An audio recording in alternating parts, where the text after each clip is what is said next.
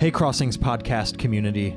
This teaching is called Come and Join Me for Breakfast and is the 23rd and final teaching in our John study. It was taught by Mark Nelson on April 11th, 2021. Thanks for listening. Hey, Crossings community, thanks for joining us here on YouTube. We're grateful you would. Today, we are going to end the journey that we began together, I think last September is when we started. A study of the Gospel of John, uh, which is, by the way, my favorite book. And you may say, well, why is it your favorite? Uh, there's a lot of reasons, honestly. Um, there's so much that's unique to John that's not in the other Gospels. There, uh, there's so much emotion in these stories. Um, sometimes I say Matthew, Mark, and Luke are more about the things Jesus did, and sometimes in John, with the emotion and the relationship, it's more about what Jesus meant. Um, just the relationship that Jesus had with the one that Jesus loved, who we think is the author John. All of that, there, there's a lot more reasons, but I love this book. And in the big picture of things, I guess when you think about the Gospels as a whole, I, and we've taught this for years, I firmly believe, I'm in the opinion that we should always be working through a gospel. There's this quote that we uh, have used before from Don Everts when he talks about it. We're going to put on the screen for you. He said, We should allow ourselves to so study the life of Jesus that we become captivated and entrenched in the subtle details and intense themes we find there. We should hold church services that relentlessly pull our eyes back to Him, the center of our faith. We should speak to each other about how His life and manner have been affecting us lately. We should keep a growing list by our bedside of how Jesus impressed us during the day. We should be so convinced of His holiness, His strangeness, that we never make the mistake of assuming things about Him or growing bored with the stories of His life we should always be working through a gospel from front to back, allowing ourselves to walk through every part of his life, to consider every teaching of his life, rather than always focusing on what we already like or remember about him. You know, we've we've been doing this faith community thing now for over 14 years. And if I could, um, and people have used a lot of things to describe our community, uh, mostly good. Uh, but if I could pick just one thing that would be used as the description uh, of our faith community at Crossings, it would be by far something like, you know what? These people take Jesus more seriously than any place I know. I would love that. Or, or something like, you will never find a community that tries any harder to be like Jesus than this community.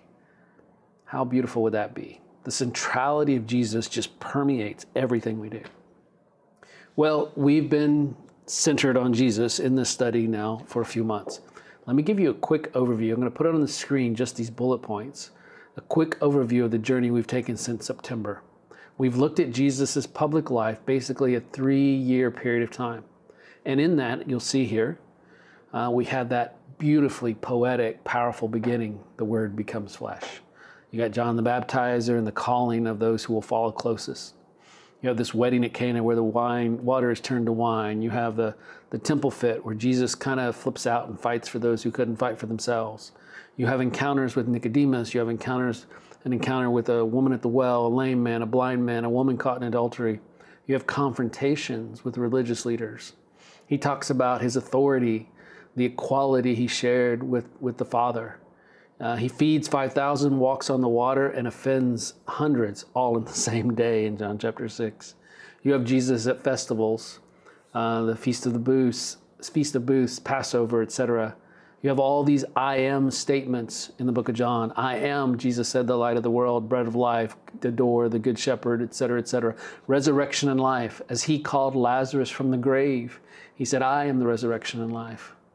Over one third of the book of John is the last week of Jesus' life. His entry into Jerusalem, the anointing by Mary, that unbelievable night in the room where it happened, where we have spent so much time over the last few weeks. The arrest, the trials, the, the torture, the death, the burial, and of course the resurrection. For he is risen. He is risen indeed. That's the journey we have taken. Let me ask you this as we consider where we've journeyed together um, which story embodies how you think of Jesus the most? We're going to put these questions on the screen. Which story embodies how you think of Jesus the most? And what story in John has caused you to rethink Jesus' view, uh, to rethink Jesus and view him differently? So I would love for you, I would love to be able to discuss that with you. Can't do that on YouTube, but you can pause, discuss it with people around you, or if you're by yourself, just write these out. Which story embodies how you think of Jesus the most? When you think of all those stories and, and any in the book of John, which do you go, oh yeah, that, that's how I think of Jesus? And which story has caused you to rethink Jesus and to view him differently? Okay, pause the video, spend some time doing that.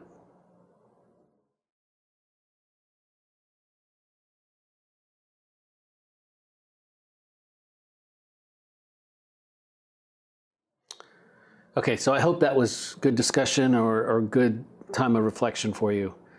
Because if we have taught this book and we haven't learned anything, or if we haven't learned to think about Jesus in a fresh or a different way, then I will I fear we will have failed. I hope we have given a new frame to the story of Jesus. I hope we have understood him differently and fresh. Okay, so before we finish the book, and uh, we have John chapter 21.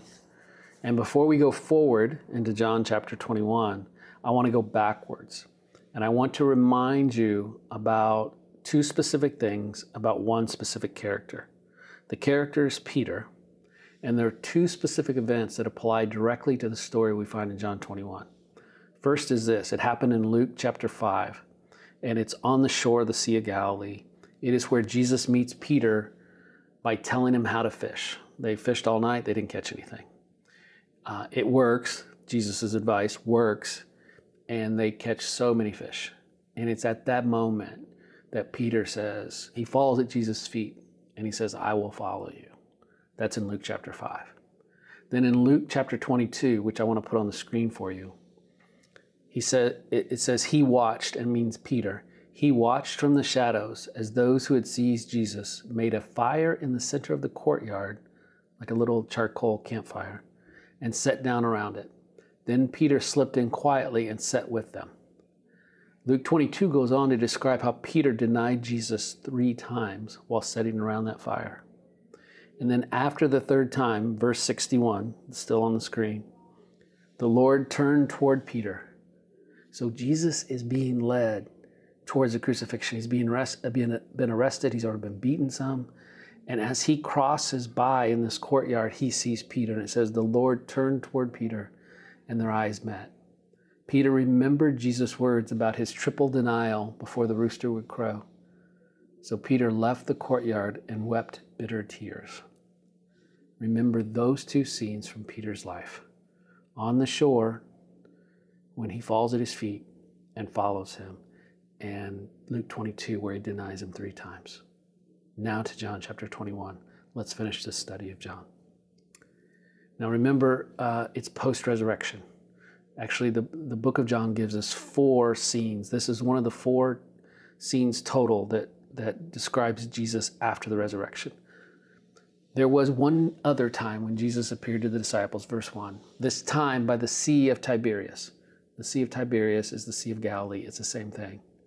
We're not sure when this was after the resurrection of Jesus, okay? But it was the same exact place that Jesus met Peter for the first time. This is how it happened Simon Peter, Thomas, Nathaniel, the sons of Zebedee, and two other disciples were together. So seven people total, okay? The ones that are named, plus the sons of Zebedee are James and John. And then the two others, they say, are probably Andrew and Peter. So seven people total are there. And Peter says to them, I'm going to go fishing. So we have another fish story here. The disciples said, Well, okay, we'll come with you. I don't think they knew anything right now other than to go back to their old livelihood. Jesus had resurrected, things were going to be different. They go back to the life that they knew before this life changing event. I just don't, I honestly don't believe they knew how to move forward or move on with life. Well, verse 3 says, They went out in the boat and they caught nothing through the night. Okay, does that sound familiar? Sea of Galilee, all night fishing ex- expedition, and they catch nothing. Remember, this is the same beach where Jesus first broke through to Peter in Luke 5. Now, here we are in that same place, the same scenario, about three years later. Verse 4 As day was breaking, Jesus was standing on the beach, but they did not know it was Jesus. Maybe he's too far away. I don't know. He's got a disguise on. I don't know. But, but they don't recognize Jesus. And Jesus says, My sons, you haven't caught any fish, have you? the disciples respond, No. In verse 6, Jesus says, Tell you what, throw your net on the starboard side of the boat, and your net will find the fish. Oh, great. That's all we need is some jerk telling us how to fish. Like, another says, Wait a minute. This is deja vu. Haven't we lived this before? Because they had lived this before. That's what's so amazing about this scene. Well, verse 6 they did what he said, and suddenly they could not lift their net because of the massive weight of the fish that filled it. The disciple loved by Jesus, we know to be John, turned to Peter and said, It's the Lord. Only Jesus could do this. Immediately, when Peter realized it was the Master, he threw on some clothes, for he was stripped for work, and dove into the sea. Okay, now I'm not a fisherman at all, but I, I uh, someone's going to have to explain to me fishing naked. I don't completely understand it, or half naked, or whatever it was. Surely there are hooks and things. So those are safety hazards. You know what I'm saying? So, but evidently Peter was partially or he, he was undressed in some way. But he jumps into the water. He puts his clothes on and jumps in the water. That makes no sense, but Peter does it. Verse 8 says, The rest of the disciples followed him, bringing in the boat and dragging in their net full of fish. They were close to the shore, fishing only about 100 yards out. So, what an amazing picture. So they, they pull all those fish onto the boat. Peter's jumped out and he's swimming. So the boat is slowly moving these last 100 yards. And right next to the boat is Peter just swimming along. It's almost like they're racing to the shore. It says, when they arrived, verse 9, they saw a charcoal fire laid with fish on the grill. Jesus had bread too. Jesus had already caught his fish. And by the way, I think it's so significant that their charcoal fire is in this text. Remember the Luke passage? So Jesus says to the disciples, verse 10, Bring some of the fish you just caught. Simon Peter went back to the boat to unload the fish from the net. He pulled 153 large fish from the net. Despite the number of fish, the net held without a tear, which evidently I'm told is a miracle within itself. So 153 fish. Okay, a little side note here. People always debate, and seriously, you can read commentaries, you can take these books off the shelf, and, and everybody has a different reason for what and, and meaning for the 153 fish. Here on the screen, you see some of the greatest scholars. I don't know if they're greatest scholars, but some, some scholars who had their opinion. Uh, Cyril of Alexandria said that 100 is the fullest number. 100 stands for the fullness of the Gentiles who will be gathered into Christ. The number 50 stands for the remnant of Israel who will be gathered in. The number 3 stands for the Trinity to whose glory all things are done. All right, maybe. Augustine, he says that 10 is the number of the law, for there are 10 commandments. 7 is the number of grace, for the gifts of the Spirit are sevenfold. Now 7 plus 10 makes 17. And 153 is the sum of all the figures 1 plus 2 plus 3 plus 4, all the way to 17. Thus, he says, 153 stands for all those who, either by law or by grace, have been moved to come to Jesus Christ. That seems like a stretch, but sure, yeah.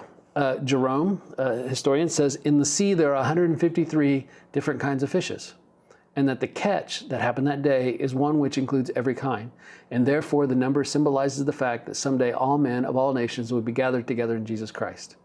Again, maybe, or here's my theory it, it could be that maybe they pulled the fish out and they counted them and there were 153 there. And John said, Oh, I'll write that down. Maybe that's it. Maybe that's all the meaning is. The, the fact of the matter is, we don't know the significance of it. Uh, we can ask someday, I guess. But we do know that in verse 12, after all this has happened, Jesus says these words to his closest friends now, here is the Lamb of God, the Prince of Peace, King of Kings, from his glory upon high. He speaks these extraordinary words. Verse 12 on the screen Come and join me for breakfast. I think that's why chapter 21 is one of my favorites in the whole book, is because Jesus fixes them breakfast. The one who had multiplied the loaves and the fish, who had watched over them as a shepherd, who had washed their feet, this same Jesus opens up an IHOP for them on the seashore. And he fixes them breakfast. The book of John is a very intimate book, I think, emotional book. And I, in this scene, imagine what an amazing morning that must have been with this resurrected Jesus. I like to imagine the scene around the campfire and imagine the conversation that they had around the fire, like you do when you get together with people and, and you spend a lot of time with them and you talk and you, you tell stories and you reminisce. I would think that's what they did. So imagine those first followers eating breakfast and laughing with a resurrected Jesus. Remember that time? Remember that time, Jesus, when all that water turned to wine? You know, Jesus, I happen to have some water over here, and it is five o'clock somewhere. What do you say? You know, or uh, remember that time when you got really ticked off at the people because they made your your your house, the temple, uh, marketplace. You remember that? Jesus, why did you why did you use spit to make mud to heal that guy's eyes? Like, couldn't there have been a more sanitary way to do that? They probably made jokes about the religious leaders, making fun of their hats or something. I don't know. Maybe, maybe around the fire they turned a little pensive and they said, So, Jesus, were we supposed to understand that you were going to rise from the dead? Because we didn't get it. We get it now, but we didn't get it then. I think, at least partially, what Jesus does by sitting around, eating breakfast, sharing these stories, I think, I think Jesus is showing these friends that the resurrection to come isn't just about life after death. I think he's showing them that in reality, that through Jesus, believers can have abundant life, a full and meaningful life, 153 fish worth life, here and now through faith.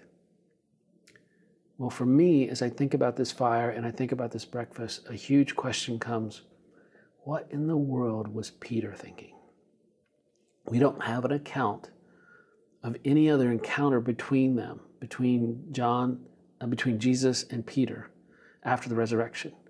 Nothing since that look in the garden, I mean, in, around the campfire, when he's being led to the, to the crucifixion and when the rooster crows. We have nothing. And now we have this campfire, this charcoal fire. So, what was going through Peter's mind? It could have been, we don't know, could have been the first real discussion that, that Peter had had with Jesus.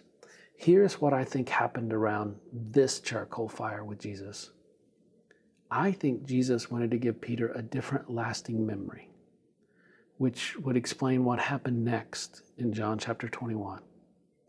I think Peter's probably still drying off. He's wet. And Jesus catches Peter's eye. You know how you like look at someone and like you kind of like you nod and that means hey let let's go chat. Let's go take a walk. I think Jesus kind of gave Peter that, hey, uh, let's, let's go take a walk. And as they were walking, Peter, Peter didn't know what was going to happen, right? Again, if this is their first conversation. And his last memory was so bad when he was just him and Jesus. But John 21 says they took a walk, and Jesus asked Peter, Do you love me? And Peter says, You know I love you. And Jesus says to him, Feed my lambs. Again, Jesus said, Do you love me? Yes, you know that I love you. Take care of my sheep, Jesus says. A third time, Do you love me, Peter? Lord, you know all things. You know I love you. He says, Feed my sheep. Now, there's a lot of discussion we could have around all that. But the, the point that I pull out of it is I heard someone once ask, Do you think that Peter flashed back to each separate denial of Jesus between each of these questions of whether he loved him or not? I think it's possible. Just imagine the range of emotions Peter had been feeling since that first charcoal fire when he denied him. He denied knowing him. I bet Peter, this is just a guess, I assume he thought he was no better than Judas, who had betrayed him for 30 pieces of silver. I believe Jesus, in this conversation, though, brought healing and wholeness to Peter by eating breakfast with him and giving him a different lasting memory. And he does it by taking him back to where it all began, where they first met on this seashore, where his life had found new meaning just three years earlier. He takes it all back there. And it makes me wonder how many of us uh, have similar points in our lives uh, where we come to a point where we're overwhelmed and where we're overcome by the emotion of, of guilt over something we've done in the past, or we're overcome and overwhelmed by, by the horrible memories of, of something that has happened to us, or, or the bitterness over some of these things that have happened or been done or that we've done, or, or we're paralyzed by the thoughts just swirling around in our heads because we think, oh, this is who I am because I've done this or because this has happened. And ultimately, we just want to move past it. We want to find a way forward. We want to have a different memory. We want to embrace a new future. We just want to find a way forward. What I would hope that each of us would see is the real hope in this story and experience the same things that the others experienced that day this intimacy, this different lasting memory. And my prayer would be this for us May we be a community that finds healing and wholeness in Jesus. May we help any and all that are broken to understand how Jesus really feels about them. And in doing so, may we give them a different lasting memory. And as a community, may we be people that invite any and everyone to breakfast around the second charcoal fire and not spend any more time at that first. So that we more and more and more and more look like this Jesus. That when people say, oh, yeah, yeah, man, they take that Jesus so seriously. May we be people who do those things. May we be people that create a community like that. Let's pray. Father, uh, I am always overwhelmed with the story of this Gospel of John. And I'm always moved by the relationships he has and how he loves the woman at the well, Nicodemus in the dark of the night, the adulterous woman, uh, the religious leaders, honestly, uh, Mary, Martha, Lazarus, and his closest friends, and Peter in this situation. I am blown away by the love and compassion that he has for them. May we understand he has that for us. And may it change us and may we see him differently. And it's in the name of Jesus that I would pray this. Amen. We said the very first week that we began the study of John that there is one big idea. There is one point to the book of John. It is one overwhelming point. And I think everything John wrote was designed. I, I, really believe everything he wrote was designed to get us to this point. And here's the point chapter 20, which is coming up on the screen. Chapter 20, this is right after the account of Jesus appearing to his followers after the resurrection. Verse 30 says, Jesus performed many other wondrous signs that are not written in this book. Okay, first of all, that verse is infuriating, right? I'm like, just write them down. We would want more. I want more. What else did John have to do on that island in exile anyway? He could just write down the things he remembered. He didn't. Okay, that's beside the point. Here is the central point in the book of John in verse 31. These accounts are recorded so that you too might believe that Jesus is the anointed, the liberating King, the Son of God, because believing grants you the life he came to share. This common meal we share each week is a meal of belief. It is a practice that leads us to this point of the Gospel of John. So we invite you to take it. We invite you to take it in belief that Jesus is the anointed, the liberating King, the Son of God, and that believing grants you the life he came to share. We're going to sing a song together, and as we sing this song, we pray that as you sing it, you sing it in belief. As you take this body, this blood, this bread, this cup, you take it in belief of this Jesus gives us all a different lasting memory and draws us in close and offers us a meal around the second charcoal fire. When you're ready, you take.